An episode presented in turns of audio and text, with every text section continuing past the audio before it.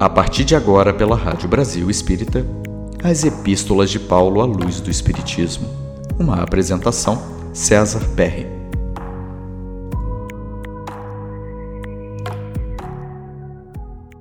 César Perry. Amigos da Rádio Brasil Espírita de Maceió, que transmite esse nosso programa Epístolas de Paulo à Luz do Espiritismo pela rádio, pela web TV, pelo Spotify, agora também acessível pelo sistema de informação da Alexia. Então é um prazer né, estarmos mais uma vez junto a vocês para abordarmos a última epístola que foi elaborada por Paulo de Tarso. Nós estamos nos referindo a Epístola aos Hebreus. Essa epístola existe sim alguma polêmica, né? Entre alguns historiadores clássicos, entre alguns estudiosos bíblicos eh, do passado, quanto à autoria da epístola dirigida aos Hebreus. Então, existe aí várias versões mas nós gostaríamos de fazer referência a dois momentos ou a dois autores principais. Primeiramente, é, citando um estudo bíblico que é, é bastante considerado, é bastante importante, né? que é a chamada Bíblia de MacArthur. Né? É, fez um estudo sobre essa Bíblia é, é, intitulada Bíblia Estudo de MacArthur, e que para esse autor a epístola aos Hebreus, ela, em primeiro lugar, ela foi escrita por profundos conhecedores do Velho Testamento e relacionando também que conheciam rituais de sacrifícios previstos, né? Nas tradições ali do, do mundo judaico. Ou seja, na opinião desses enciclopedistas da Bíblia, né, de estudo de MacArthur, eram judeus cristãos, os autores dessa epístola aos Hebreus. E vejam, colocam e lembram, né, que colocam Jesus como um sacerdote da nossa confissão. Isso está registrado, inclusive, na, na, no versículo é, eh, 1 do capítulo 3 da Epístola aos Hebreus. Então, Jesus é considerado sumo sacerdote da nossa confissão, portanto, é da confissão judaica.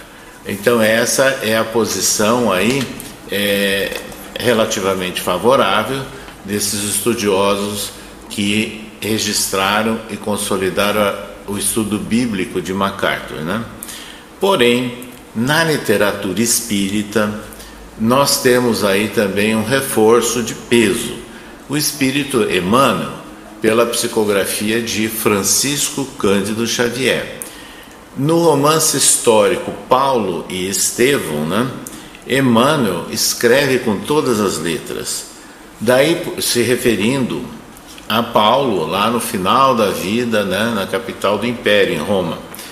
E escreve Emmanuel, daí por diante, aproveitando as últimas horas de cada dia, os companheiros de Paulo viram que ele escrevia um documento e que se dedicava a esse documento com profunda atenção. Às vezes, era visto a escrever com lágrimas, como se desejasse fazer da mensagem um depósito de santas inspirações. Em dois meses, entregava o trabalho a Aristarco para copiá-lo, dizendo: Esta é a epístola aos Hebreus. Fiz questão de grafá-la valendo-me dos próprios recursos, pois que dedico aos meus irmãos de raça e procurei escrevê-la com o coração. O amigo compreendeu o seu intuito e antes de começar as cópias, destacou o estilo singular e as ideias grandiosas e incomuns do próprio Paulo de Tarso. Então, Emmanuel não deixa dúvidas nessa afirmação desse diálogo né, de Paulo com Aristarco ao pedir que ele iniciasse as cópias daquela carta.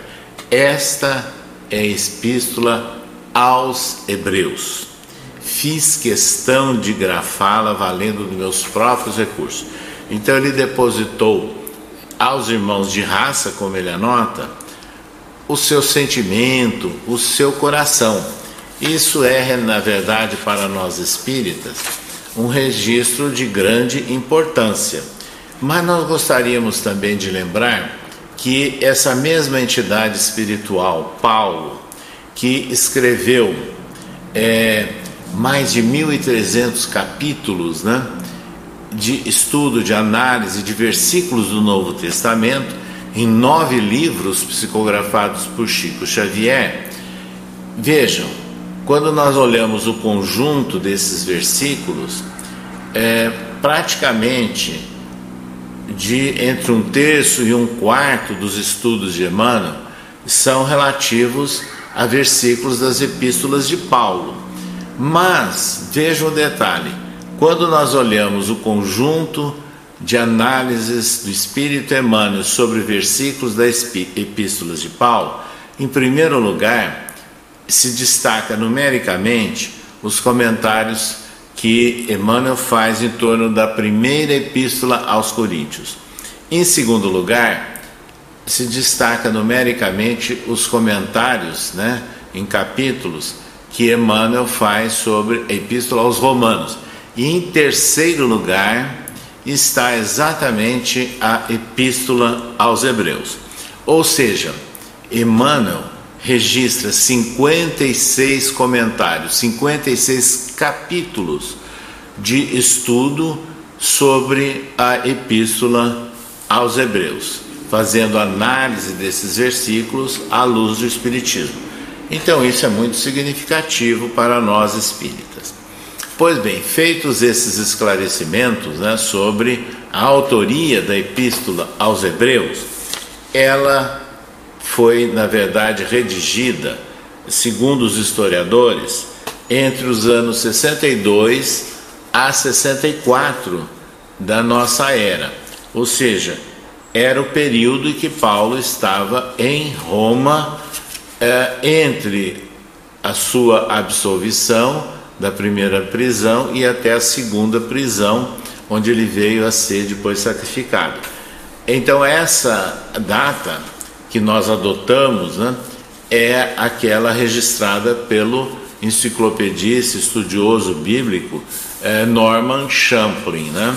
E ele deixa claro a respeito dessa época em que teria sido escrita a última epístola de Paulo de, destinada aos hebreus.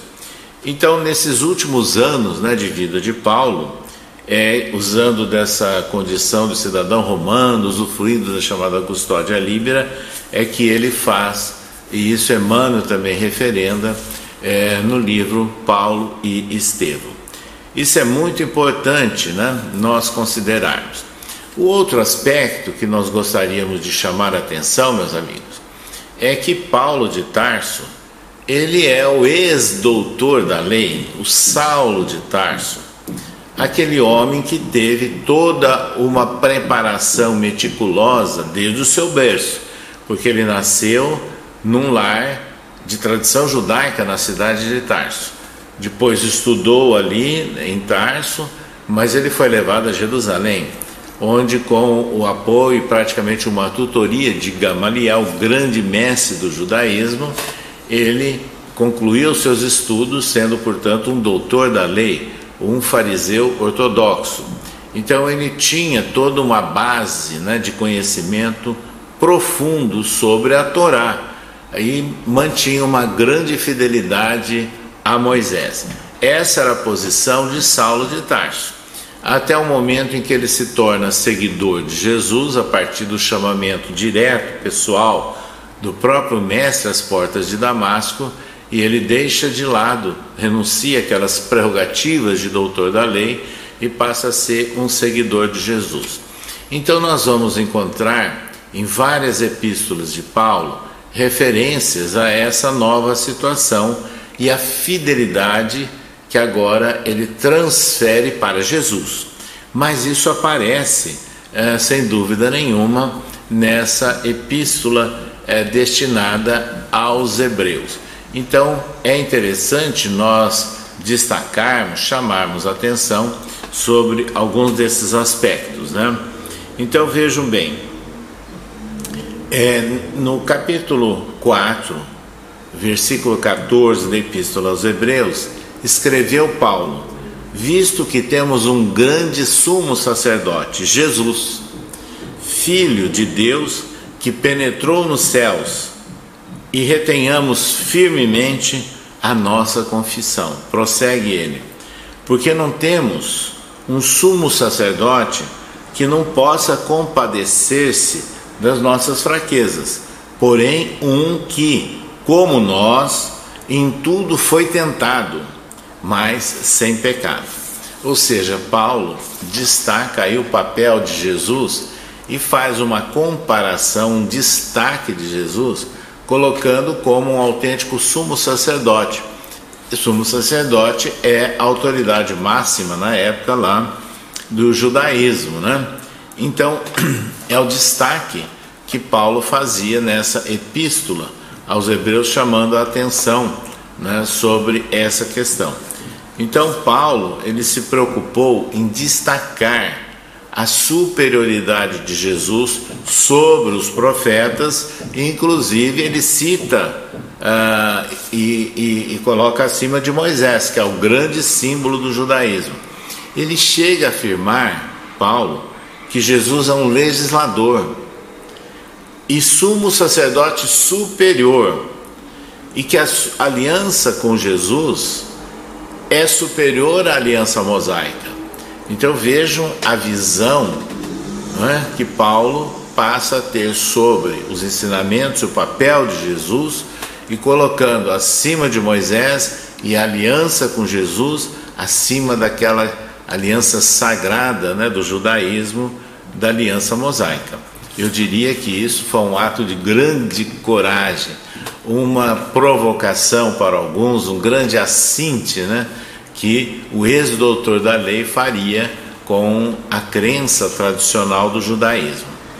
E é interessante que ele vai pontilhando nessa epístola é, de, dedicada aos hebreus a sua percepção sobre Jesus e escreve: Mas agora alcançou ele um ministério tanto mais excelente, quanto é o mediador de uma melhor aliança e que está confirmada em melhores promessas.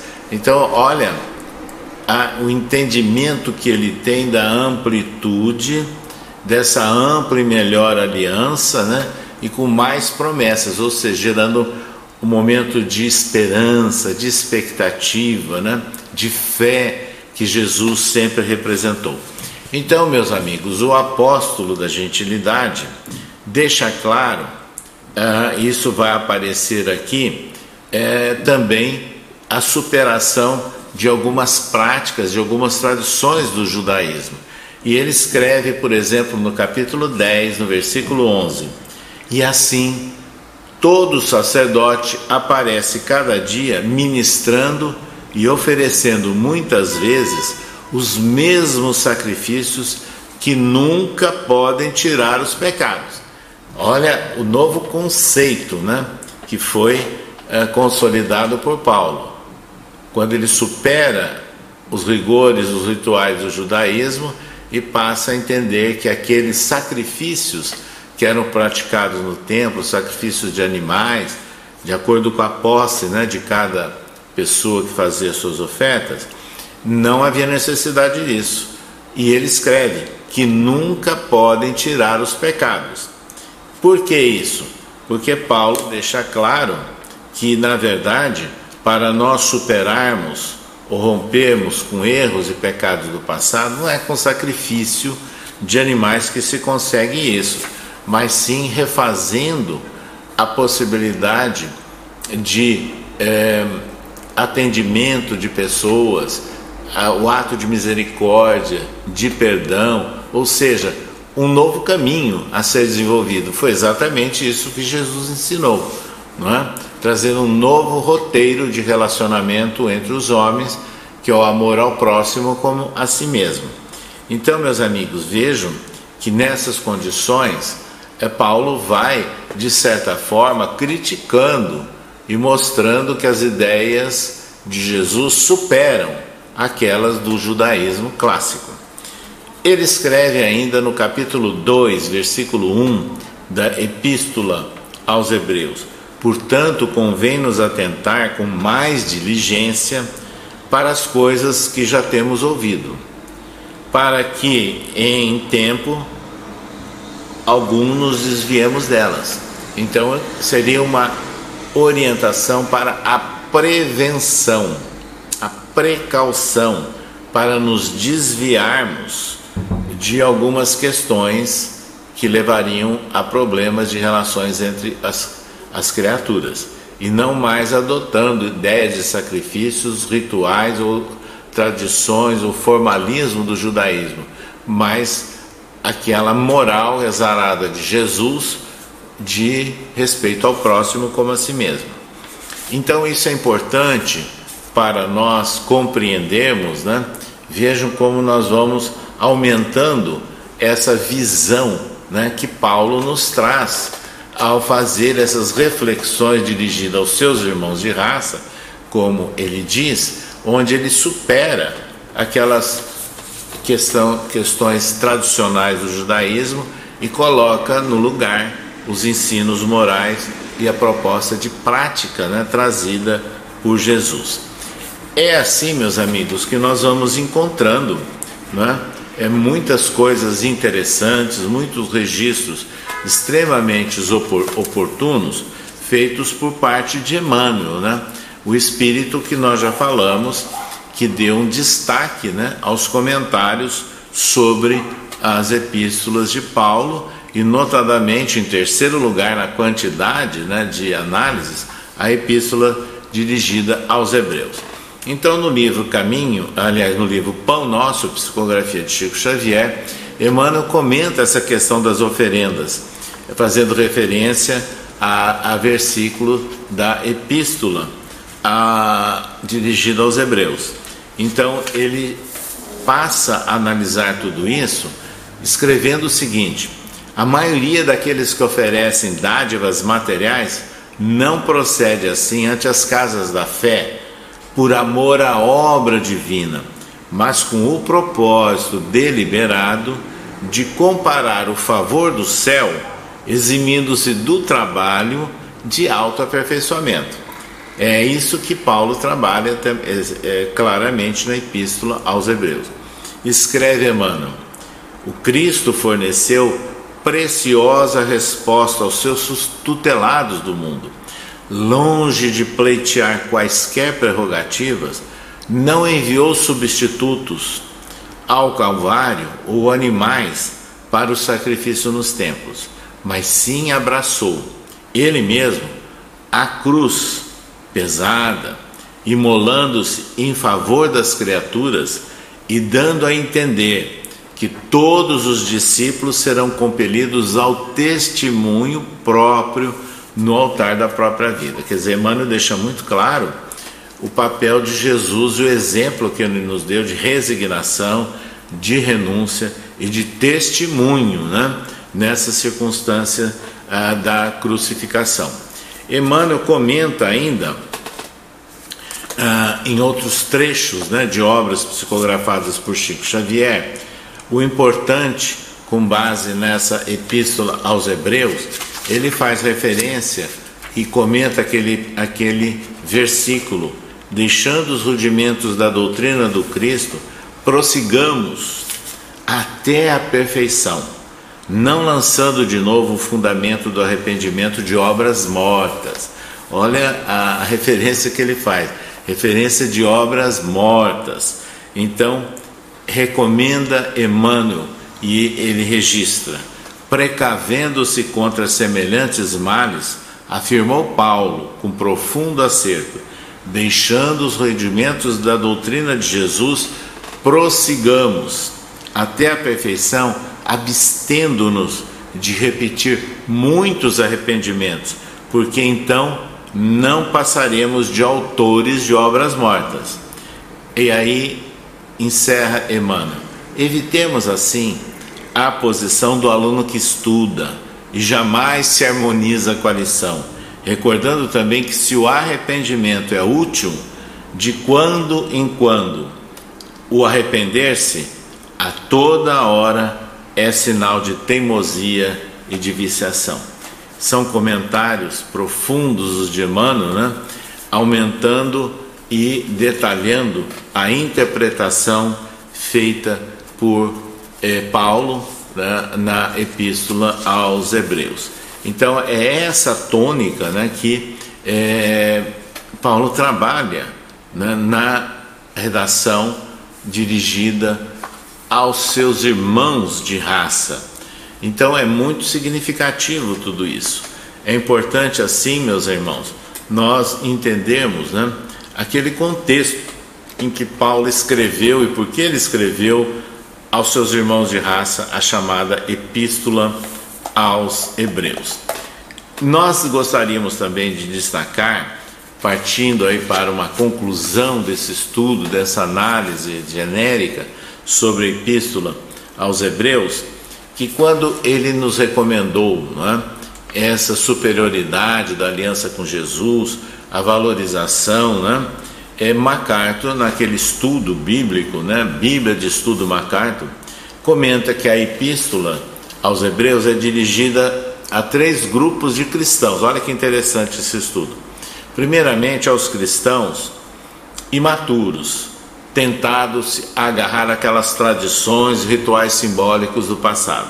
Segundo lugar, a incrédulos que estavam intelectualmente convencidos do Evangelho. É o caso, por exemplo, dos judeus, convencidos das verdades do Evangelho, mas que não depositavam a fé em Cristo. Então, aquela resistência à aceitação de Cristo que havia entre os judeus. E terceiro, era dirigido também aos incrédulos que tinham sido atraídos pelo Evangelho, pela pessoa do Cristo, mas que não haviam chegado a uma convicção definitiva a respeito de Jesus, não estando, portanto, efetivamente convencidos do Evangelho. Então, nesse estudo da, é, da Bíblia, feita pela equipe MacArthur, né, é, coloca esses três públicos-alvos. Guardadas as devidas proporções, nós vamos verificar que no livro dos Espíritos, né, é, Allan Kardec também trabalha Jesus como nosso guia e modelo. No Evangelho segundo o Espiritismo, ele estuda no capítulo 1, não vim destruir a lei, então a relação com a legislação desde Moisés, Dez Mandamentos, né, e até o, o Espiritismo. Então, Allan Kardec mostra que Jesus não foi um simples legislador, um mero legislador moralista, mas tendo a autoridade do seu exemplo, da sua palavra, a autoridade que trazia excepcional valor à sua obra. E é nessas condições, meus amigos, que nós vamos encontrar lá nas conclusões de O Livro dos Espíritos também uma anotação de Kardec relacionado com os, a variedade, os tipos ou tendências de espíritas em geral. Há aqueles que são atraídos pelo fenômeno, ao espiritismo, aqueles que são atraídos pela filosofia e aqueles que são atraídos é, pela ah, prática, pelo ensino moral, pela prática da filosofia ah, do Cristo no contexto da sociedade.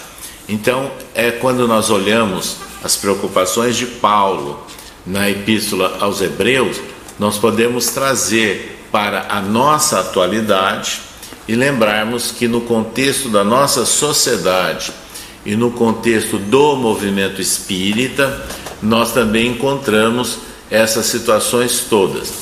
E aí Allan Kardec, ele encerra, né, comentando tanto no Livro dos Espíritos como no Evangelho segundo o Espiritismo, que o verdadeiro espírita é aquele que reconhece as suas limitações, as suas dificuldades e se esforça em superá-la. Ou seja, o verdadeiro espírita, ele escreve também em O Livro dos Médios, aquele que levanta a bandeira da solidariedade e da fraternidade. O verdadeiro espírita, segundo Allan Kardec, é aquele que se esforça, portanto, em colocar em prática a moral de Jesus. Essa era a preocupação de Paulo, né? junto às orientações aos seguidores dos ensinos de Jesus, naqueles primeiros agrupamentos que ele havia fundado e que sofriam às vezes influências negativas de judeus que estavam ainda numa transição e outros em resistência e que tentavam comprometer esse trabalho. Então é muito importante nós trazermos né, esses registros uh, de Paulo feitos na epístola aos Hebreus, aos seus irmãos de raça, e compreendermos né, a, a transição que ele passou, a transformação que se seguiu quando ele transfere a sua fidelidade de Moisés a Jesus e considera né, a superioridade dos ensinos de Jesus, a grande, efetiva e melhor aliança né, com a divindade. Deixamos, pois, a todos vocês, meus amigos, essas reflexões sobre a Epístola de Paulo aos Hebreus.